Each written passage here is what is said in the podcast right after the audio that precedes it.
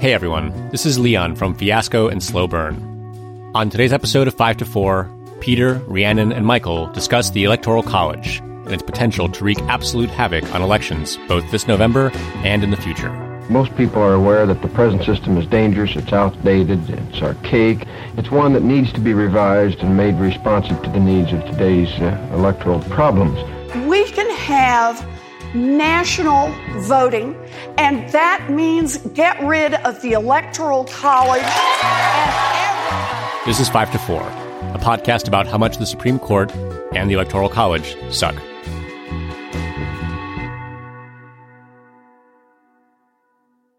Welcome to 5 to 4, where we dissect and analyze the Supreme Court cases that have weakened America's immune system like a lifetime of poor nutrition. I am Peter. I'm here with Michael Hey, everybody. and Rhiannon. Hi. Hi.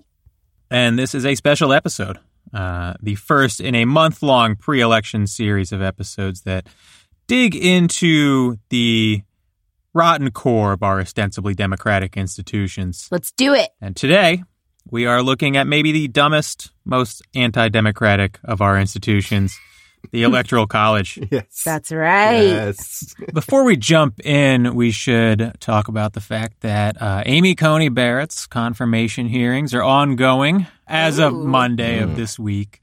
I think for now, our basic position is A, she's probably going to get through, and B, Mhm. confirmation hearings are just sort of political theater and aren't really substantively very interesting. She might say something interesting, and, and if she does, we'll be sure to talk about it. But that's sort of just how I feel about it. Mhm. Yeah. I think it's not interesting. And I am just thinking about like what a weak party the Democrats are right now. If you think about like how immediately after Ruth Bader Ginsburg's death, like people were like, oh, if they try to ram somebody through, we're going to burn it all down. Right. And now it's just like, okay, well, um, it's happening. What are we doing? Nothing. Feinstein's Yeah. just carrying on like normal. Exactly. Yeah. The real big news is that no one is wearing masks except for Coney Barrett. And like half of these people, like, actively right now have COVID. It's not like it's risky or whatever. Like they have it. They, they have it. Confirmed. So these, this is Di- Diane's last confirmation hearing. Which, if you're some people, is good news. yeah, Yeah. I think it is. It's a small silver lining.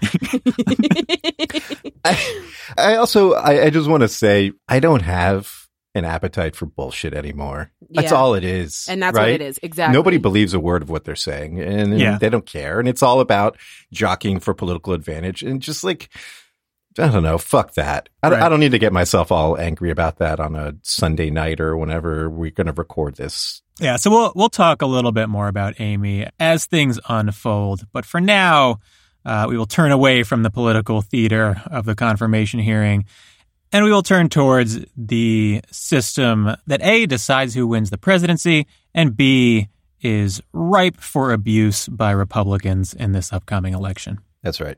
The Electoral College. The Electoral College is a system so fucking stupid that it cannot withstand the first question that comes to everyone's mind when they hear about it. Why not just be a regular democracy? Get her ass. Get that electoral college. No amount of historical context or analysis or like abstruse arguments about the utility of the Electoral College will ever defeat that question. Yeah. That's it. Right. Um, so we're going to dig a little bit into why we have the Electoral College, why it persists, what the legal rules surrounding it are, and most importantly, whether and how it might be used to stage a nice little American coup next month.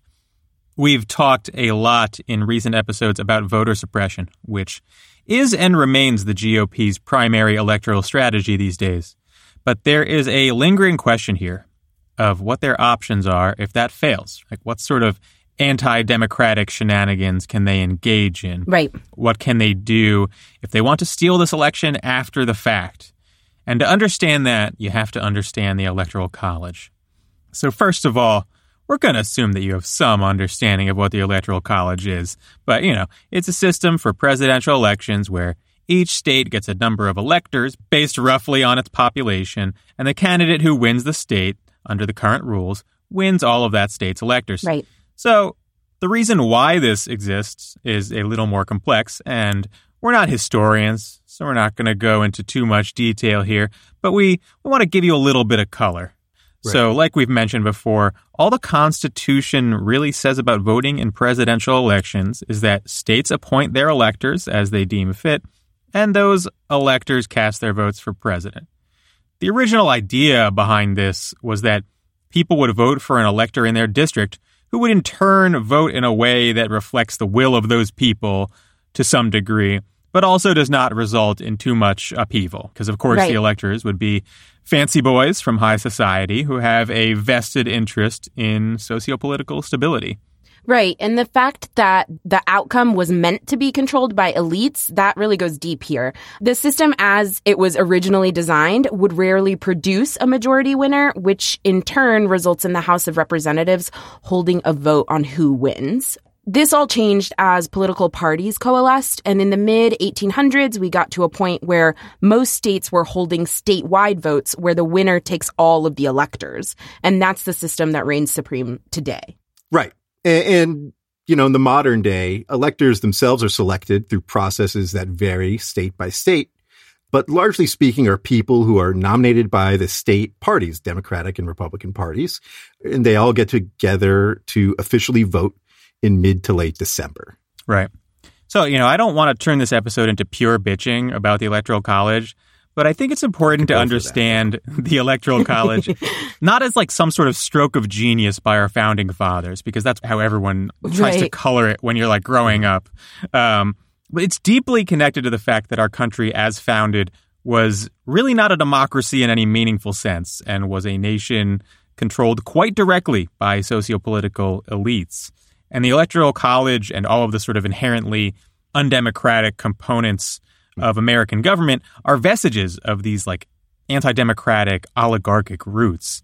They're not like clever protections against the excesses of democracy or whatever like nerdy apologists for the founding fathers want you to believe. right. They were designed to ensure that the average person, the average citizen, did not exercise too much control over government so that power could remain in the hands of the most syphilis ridden group of dandies in modern history. That's right. Exactly. And like every defense of this system is incoherent. A popular vote would be the only system where everyone's vote matters equally. yeah. Everything else is just hand waving bullshit. To me, that's the, that's sort of the bottom line. Exactly. Yeah. No, that's absolutely right. Another thing about the Electoral College, though, is that it's super racist. as if being really stupid and really elitist isn't enough. So just as a practical matter, the number of electoral votes each state gets is the sum of its total number of representatives in the House and the Senate. So small states that only have one member of the House of Representatives, they get three electoral votes, one for their House member and two for their two senators. So if you go back to the founding and you remember your like social studies from when you were a kid, at the founding, the small states were concerned about getting overrun by the big states. And that's why we have the Senate where each state has equal representation. Right. And you might also remember that the slave states were uh, worried about being overrun by the free states. And uh, so what we had was the three fifths compromise, where, you know, slaves were counted as three fifths of a person for the purposes of determining the population of the state, which gave slave states bigger representation in the House. right. Those compromises are reflected in the electoral college since it is the sum of your House and Senate members. It's just a f- historical fact that the three fifths compromise gave slave states a bigger representation in the electoral college than they otherwise would have. right. And then this gets worse after the Civil War because the three fifths compromise disappears. And now freed slaves are full people. And all of a sudden, the Confederate states have their populations increasing and their congressional uh, representation increasing. And by extension, the number of electoral votes they get in the electoral college increasing. But thanks to Jim Crow, thanks to uh, literacy tests, thanks to election day violence and just general campaigns of violence. Right. You know, blacks were effectively disenfranchised.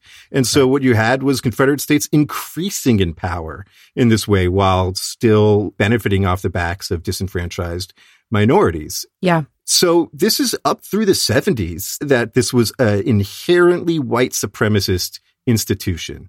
And in the 70s, there was a movement to abolish it. And, you know, surprise, surprise, it was Southern states that were against that. And today you still see like all this same shit. There's a direct through line here. Yeah. Yeah. Yeah. So, where does this god awful system leave us? There are some very obvious ways in which the Electoral College is undemocratic. Like, it results in certain states being politically irrelevant in presidential politics. It mm-hmm. essentially erases the will of minority voters in every state. And when I say minority voters, I mean, you know, whoever is not voting with the winning candidate in that state.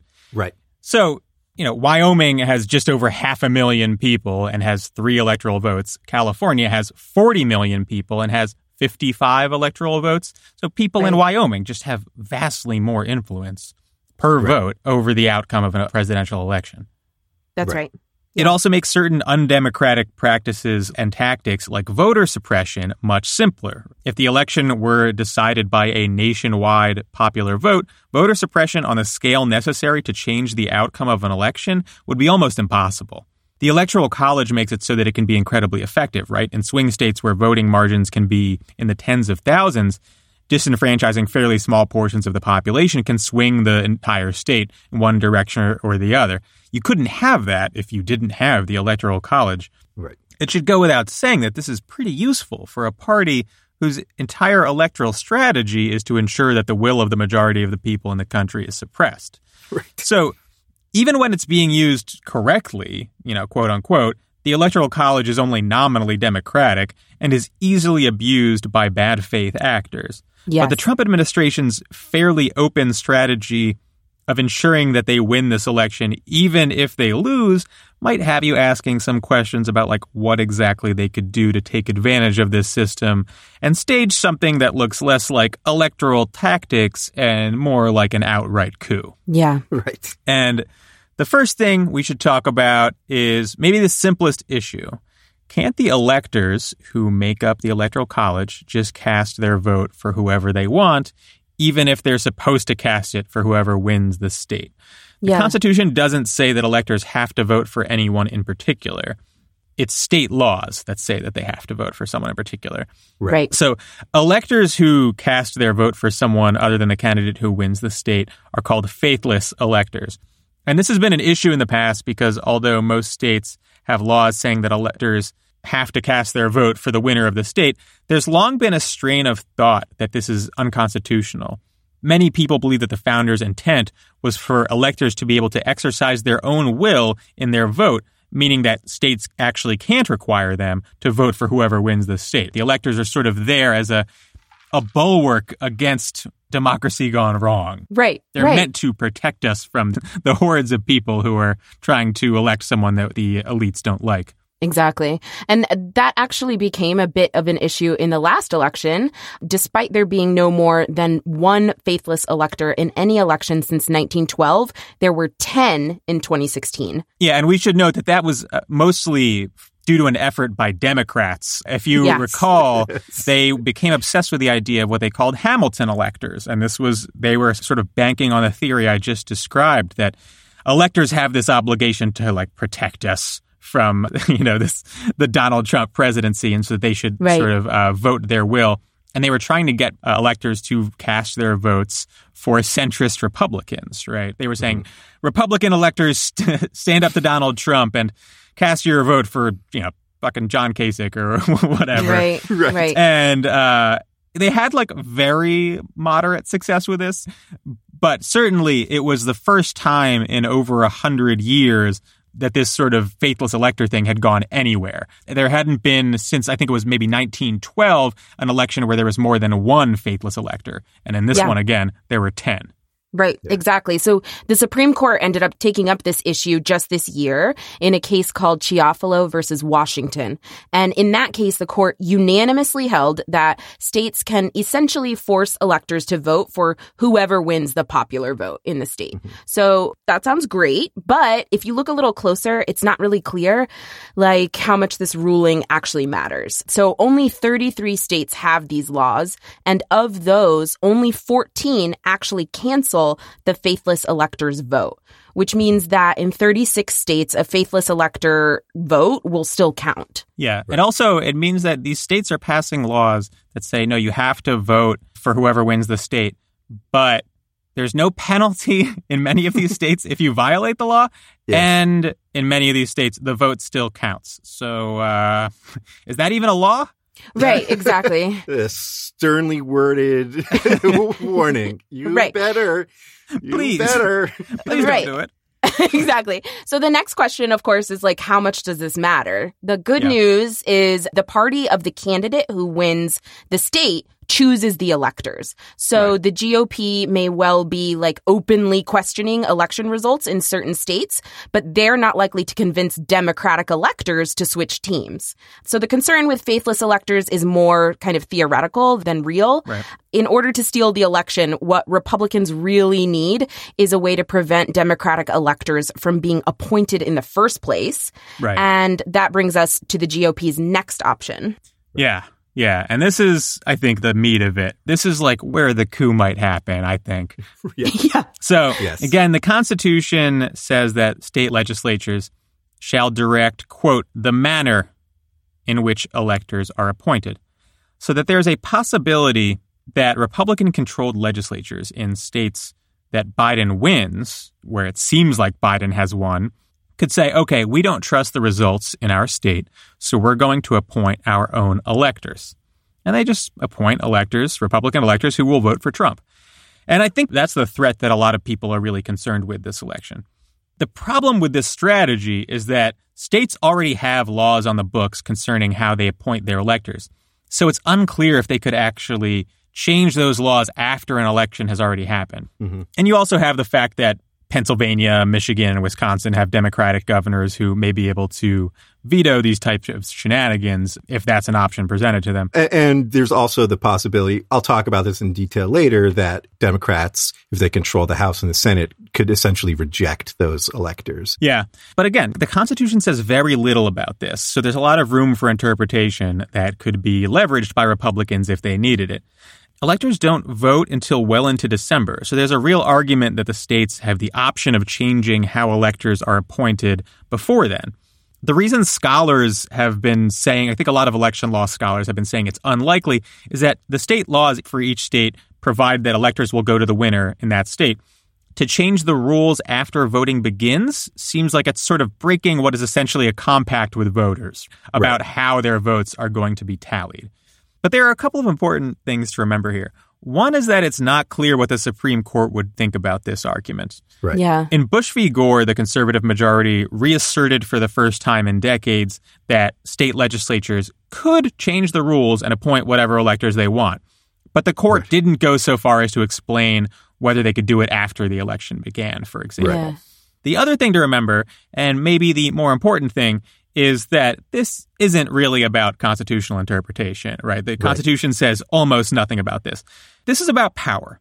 Yeah. Republican state legislators aren't reading the Constitution looking for the correct answer. That's Republican state legislators aren't reading anything at all.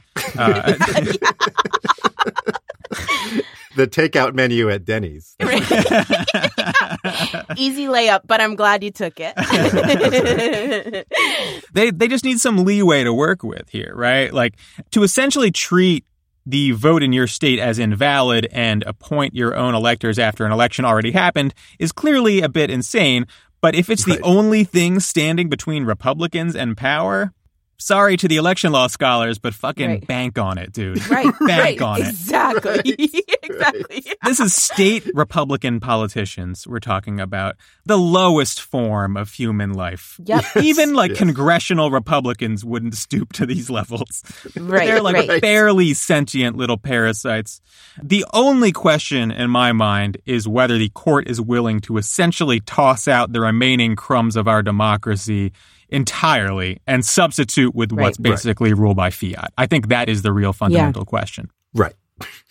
So there is another possibility, which is that this gets decided by the federal government and specifically the House of Representatives. And this happens in the case of a tie or, or no candidate, uh, gains a majority. Uh, don't worry if you're concerned, if, if this sounds like really uncertain because our founding fathers have instituted the absolute dumbest fucking system imaginable to remedy the situation. James Madison's on the case. Don't worry. So if nobody has a majority, uh, the House of Representatives will meet. And we should note this is the newly elected House of Representatives, not Okay. the current one. Right. yeah, yeah. And each state, not each representative, but each state will get a single vote for president. And it's winner take all, baby. That's, Hell yeah. that's right. That's what I'm talking about. This is so incredible because how do you even come up with a system that ineffective? right. I mean, it's just fucking Yeah. bizarre. right. It is. It is. exactly. Uh, California, who are you voting for? Okay, that's one vote. And what about you, Rhode Island? Yeah, that's also one vote. Right. There are like no sense. 50 legislators in California, and there's one in Montana. And the Right. guy in Montana gets the Exactly. same. Right. You don't even have to say Montana. It's just like, Steve, who are you voting for?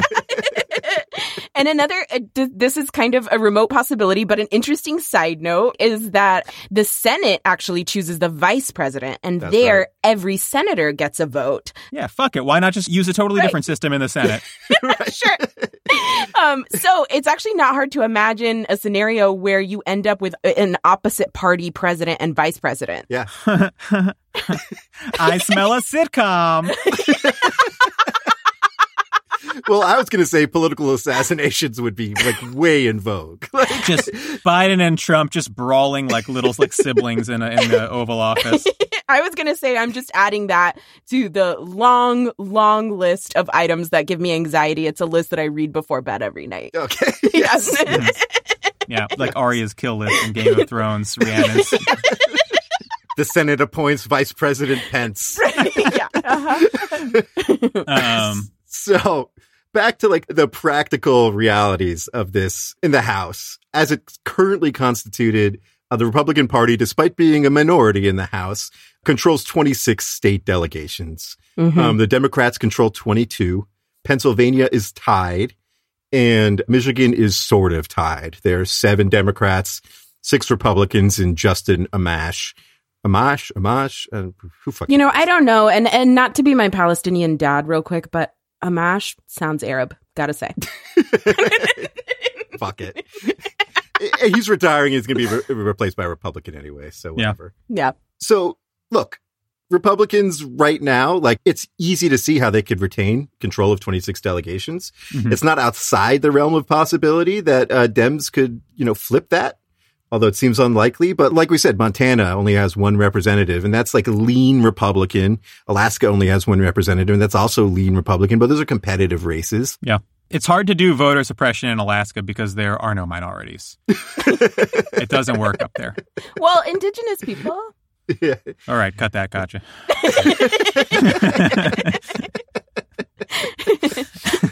Florida and Kansas also have very narrow margins in their congressional delegations. So those could change hands.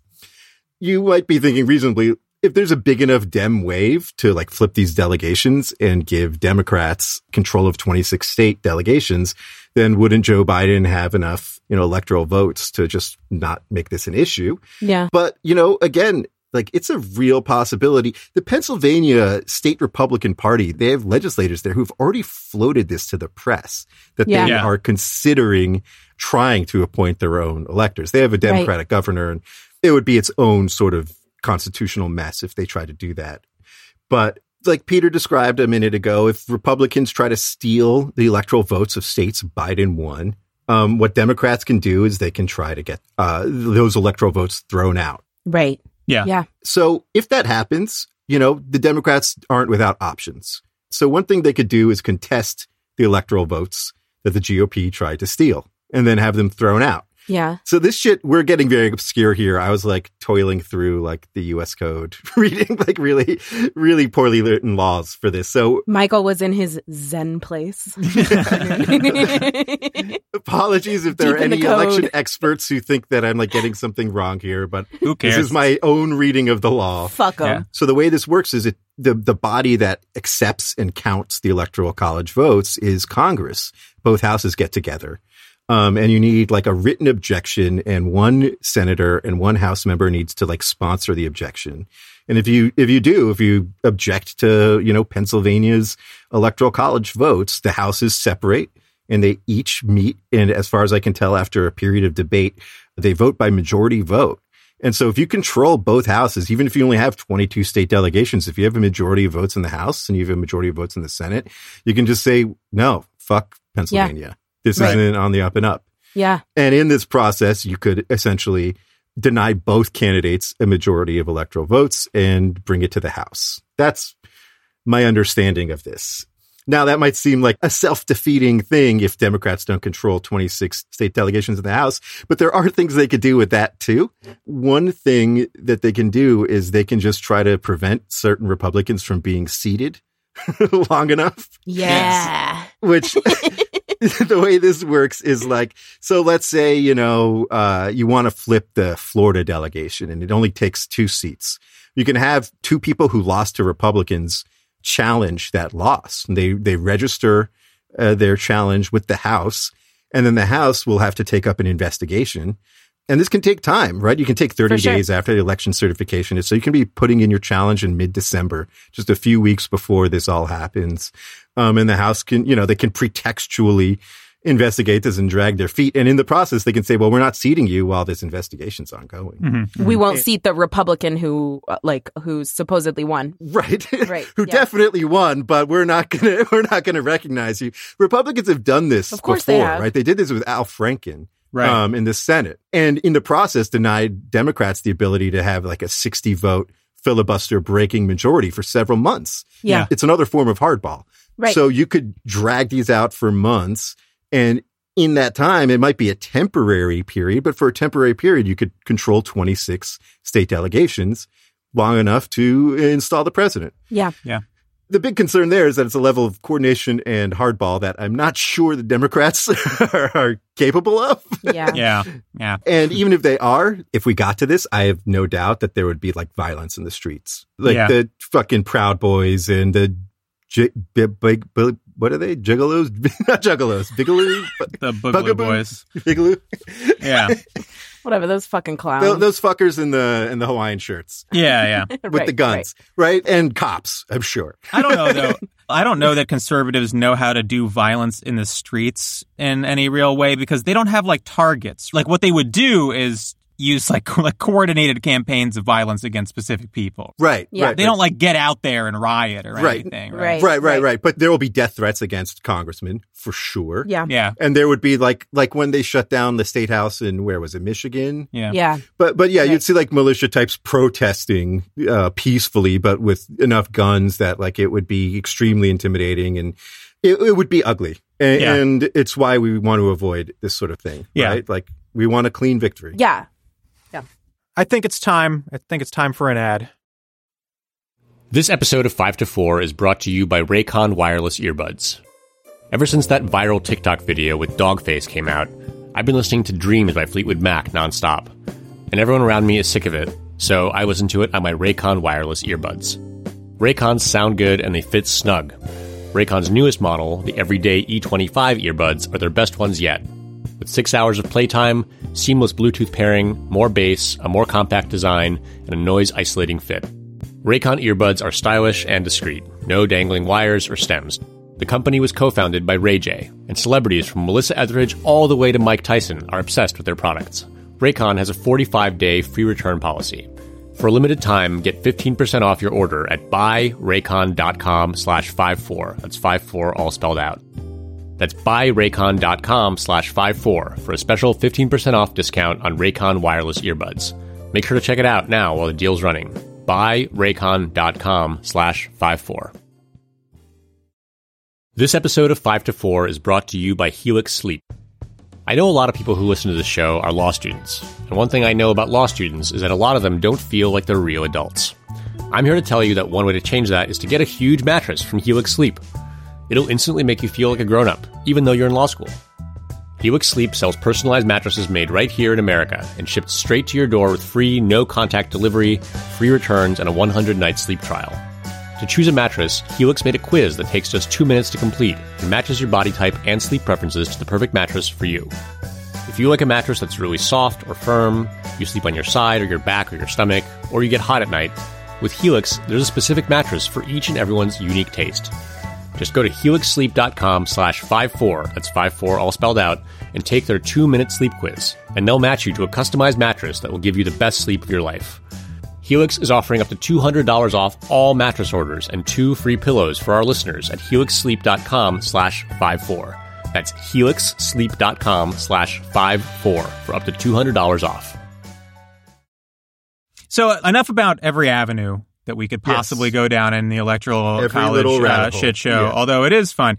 The one thing I learned just doing really casual afternoon research for this episode was that as dumb as the electoral college is just on its face, it only gets dumber every layer you peel. Like a That's right. stupid onion. You you peel one layer back and underneath is something even dumber and you're like, "Holy shit. This goes all the way to the core." Uh, it's, it's it's sort of crazy. Very impressive that these people, the founding fathers have managed for 250 years to like successfully engage in a propaganda campaign that they are smart. Like, look at these incredible systems that like balance each other out. And you're like, oh, what are the systems? And they're like, oh, um, if no one, if we don't know who the president is, then each state uh, gets a vote. And uh, and then the and then the for the vice president you do the same thing, uh, and then you have you know and then that's how it works. And you're like, wow, Right. wow, Right. Alexander Hamilton, Thank you incredible, so much. You deserve all those Yeah. statues all across the country. Yeah, you know what this episode has me thinking so much about is we talk a lot about like demystifying the court as an institution. It's Yeah. not this like objective, perfect, uh, scientific thing that, you know, you put in the variables and it spits out the correct result. Um, and we should all be, you know, deferring to it and super respectful of it. Researching for this episode, like, has reminded me, I think, about how much we need to demystify the work of the founding fathers, right? And how that propaganda campaign is absolutely weaponized by Republicans, right? Yeah. The founding fathers are not perfect. They were a bunch of big, dumb idiots, Right. rich at the time, slave owners, you know, all of the most terrible things. And uh, look, they were making it up. Yeah. Yeah. The funniest thing about the um, American founding is that it's sort of pretty widely accepted that none of them really anticipated the rise of political parties, which happened like Right. 10 years later Yeah. Yeah. Immediately. and then just became like the primary concern in American politics for 220 years. right. Yeah. Uh, and they were like, "Oh shit, uh, yeah." Uh, and then like once that happens, all of the institutions steadily crumble, and like the sort of political calamity that you see now is in large part due to the fact that these systems are not built to account for two ideologically opposed parties who have Right. really no interest in uh, mutual cooperation. Right. Exactly. something I also like when we're talking about this, something that I, that I've been thinking about a lot lately is like we talk a lot about how fucking stupid Antonin Scalia is and what a dope Sam Alito is, and everybody knows what a dumb asshole like Donald Trump is or Mike Right. Pence or whoever, right? And Right. they're idiots on the Democratic side of the aisle as well. And it, it's not hard to identify them to realize that we don't live in a particularly special moment in American history and that there were Sam Alitos and George Bush's and Yeah. whatever in every single generation going back to the founding. They were Yep. dumb idiots who like could barely string a sentence together Exactly. and who were like evil to their core. Right. Who uh, now we're like, wow, And they were powerful. right? At least now it's like the power is just being passed down from generation to generation. Back then it was just like, that man has the most horses in town. You are a senator, good sir. That's not actually that Yeah. different from how it is today. That's true. so, turning to how we could reform this dog shit system that Yes. those founders gave us. Yeah, what do you guys think about passing a constitutional amendment? So, okay, okay, okay. So Let's just back up and like, t- yeah, okay. So, as it stands, the number of electors each state gets is equal to the total number of seats that that state has in the House of Representatives plus two for their senators. But like James Madison himself said that the framers who wrote the rules in the Constitution about the Electoral College had written the rules under, quote, the hurrying influence produced by fatigue and impatience. Ooh, Ah, yes, So, that hurrying cool. influence. Thank- Thanks. Yeah. Thanks, James. that's Thanks a also lot. uh, what produced this episode. Yeah, no worries though, James. I forgive you. Uh, you guys were in a rush, and now our country is garbage. You're right. No problem though. Thanks, bro. Thank you for your service. So, um, doing away with the electoral college altogether and just moving to a system of like a straight popular vote for president and vice president, that has enjoyed like broad majority support even in Congress. Michael mentioned this earlier. In 1969, for example, the House of Representatives did pass a constitutional amendment to establish a national popular vote for the White House. And even President Nixon was good with it. But a filibuster, which was backed by segregationist Southerners in the Senate, killed it. So, you know, racists. We've Yeah. been like this all along. Yep. Yeah. Um, And now, I mean, look, 1969 uh, was a long time ago in many ways. You Yeah. wouldn't get even a little bit of support from Republicans for this now. I mean, their entire No, project no. hinges on the on the electoral college. Right. Um, exactly. Constitutional amendments, uh, in case anyone is unaware, require like two thirds majorities in both houses. Right. Impossible. Impossible. Right. Right. Right. So constitutional amendment right now is definitely like very much a pie in the sky concept in terms of abolishing the electoral college, but just want to make the point that it's not unheard of historically. Oh yeah, no, it's not. And I just want to say to that point, I think there was like actually a moment, I think in 2004, like John Kerry lost by I think 3 points nationally but only like by 1 point in Ohio, which could have flipped the electoral college Right. and we could have had back-to-back elections where the popular vote winner lost the electoral college. It was pretty close. Basically what won the election for Bush in 2004 was a a gay marriage ban on the ballot in Ohio that Right. drove Yeah. like evangelical turnout and pushed Right. him over the Right. end. If there. Kerry had won and not won the popular vote in 2004, Yeah, I think it would have been gone. that would have been a real moment Right. where the country could have said, let's get rid of this bullshit. Two straight elections with both parties benefiting Exactly. or not benefiting at, you know, as Yeah. the case may be. Unfortunately, that was a thousand years ago. yes. yeah. Yes. That's definitely what it feels Yeah. like. So, in terms of other possible options for reforming the Electoral College, a lot of people have looked at the system and said, look, a simpler solution that gets us closer to an Electoral College that's like more reflective of the popular vote is to expand the number of seats in the House of Representatives, make right. Congress bigger. which then in turn makes the electoral college bigger. Exactly. And that's not a crazy concept. Currently, mm-hmm. the House, of course, is capped at 435 members, and that's because of the Reapportionment Act of 1929. But Congress could just pass new legislation if it wanted to change that number. Mm-hmm. 435 isn't a magic number that's like in the Constitution or anything like that. Congress used to pass legislation to expand the House every decade, and it just for a variety of reasons, just kind of stopped doing it in 1929. There's only so many people you can fit in that room. They were like, this is it. We're at capacity. We're not building another one of these. It's like a fireman's coat on the door, and they're like, that's it. That's how they wrote the statute. Yeah. Um, but in fact, uh, old James Madison himself, his original First Amendment, which did right. not get ratified, it would have equipped us with like a really precise formula for the number of representatives in the House. Mm-hmm. And according to that formula, if we had adopted it, we would today have a House of Representatives with over 6,000 members.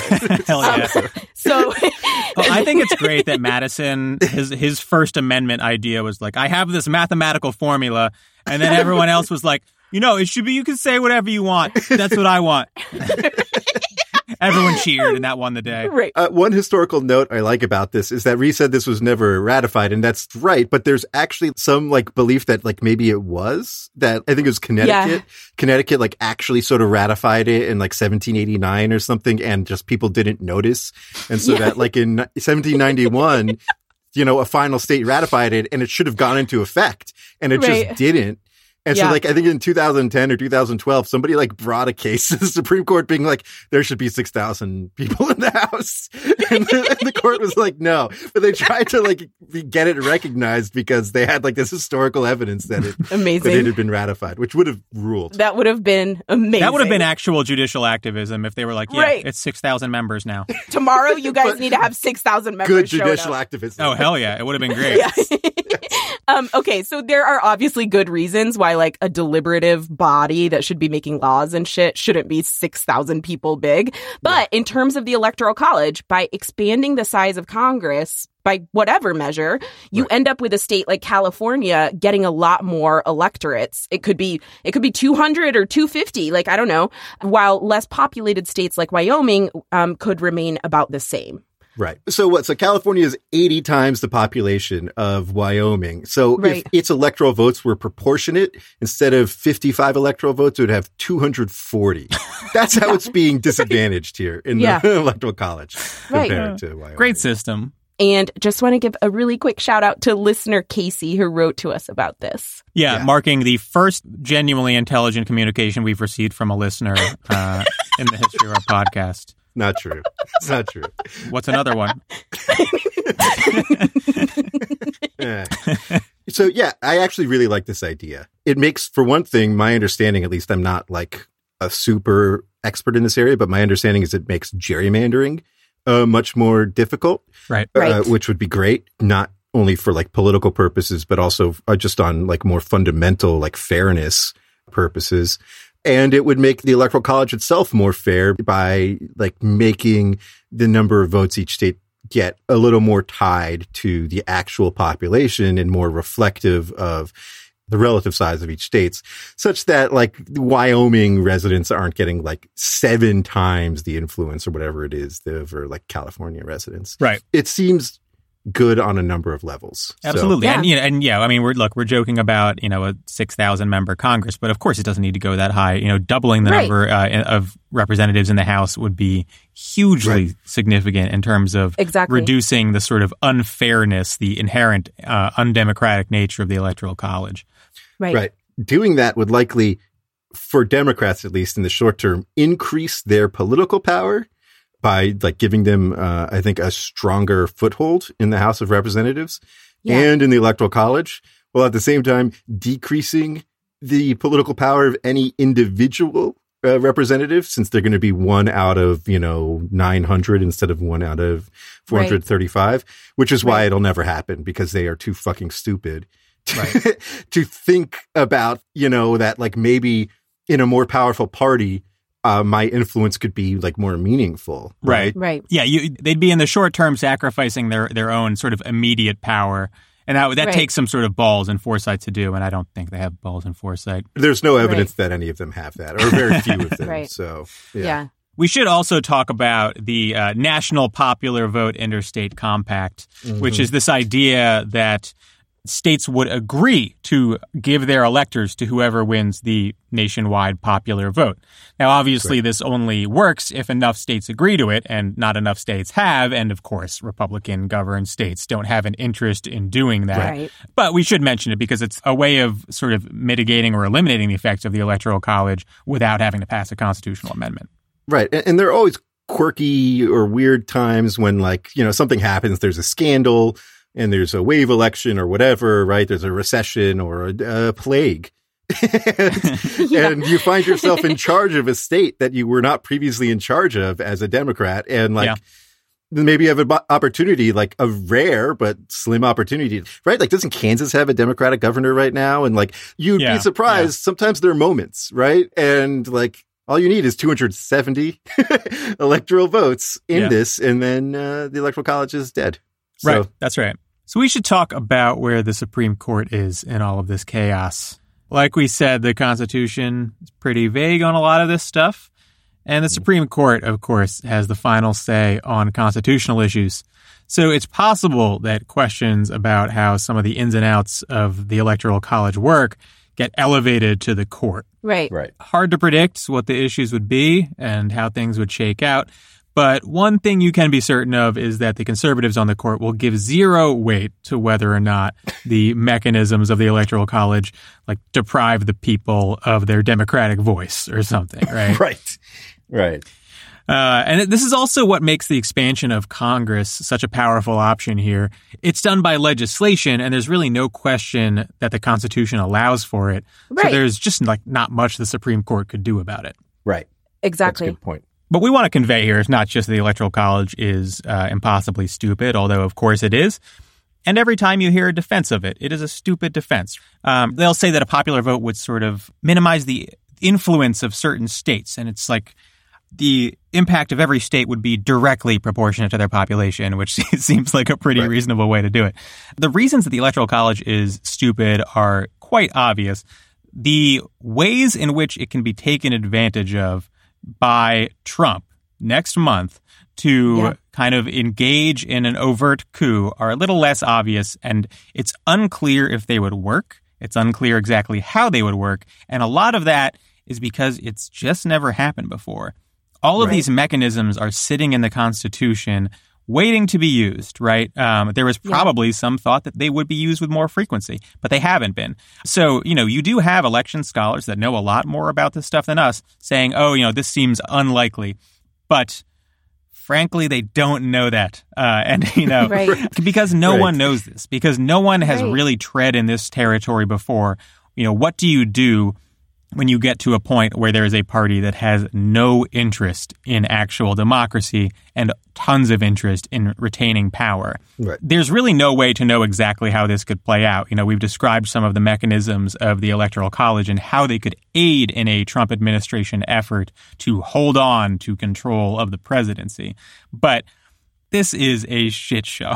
I mean, this is right. a yeah. complete and right. total mess. And that is honestly the takeaway of this episode. Right. A very compelling argument for the popular vote, even if you think the Electoral College has many merits, is just everything we just described about what Republicans are talking openly about doing and what they might be able to do. Yeah. Right. That's just an intolerable risk. Like maybe they try and they fail, but maybe not. Or, or maybe, you know, they don't fail in 2024. Right. Right. Why even leave this mechanism lying around, right? It's just a loaded gun. Yeah. yeah. Absolutely.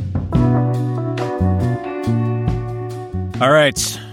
Next week is a special episode on gerrymandering. Oh, yeah. We'll be talking primarily about the 2019 case, Rucho v. Common Cause.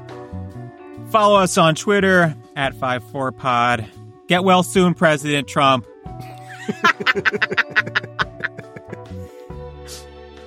Five Four is presented by Westwood One and Prologue Projects. This episode was produced by Katja Kumkova with editorial oversight by Leon Neyfakh and Andrew Parsons. Our artwork is by Teddy Blanks at Chips NY, and our theme song is by Spatial Relations. From the Westwood One Podcast Network.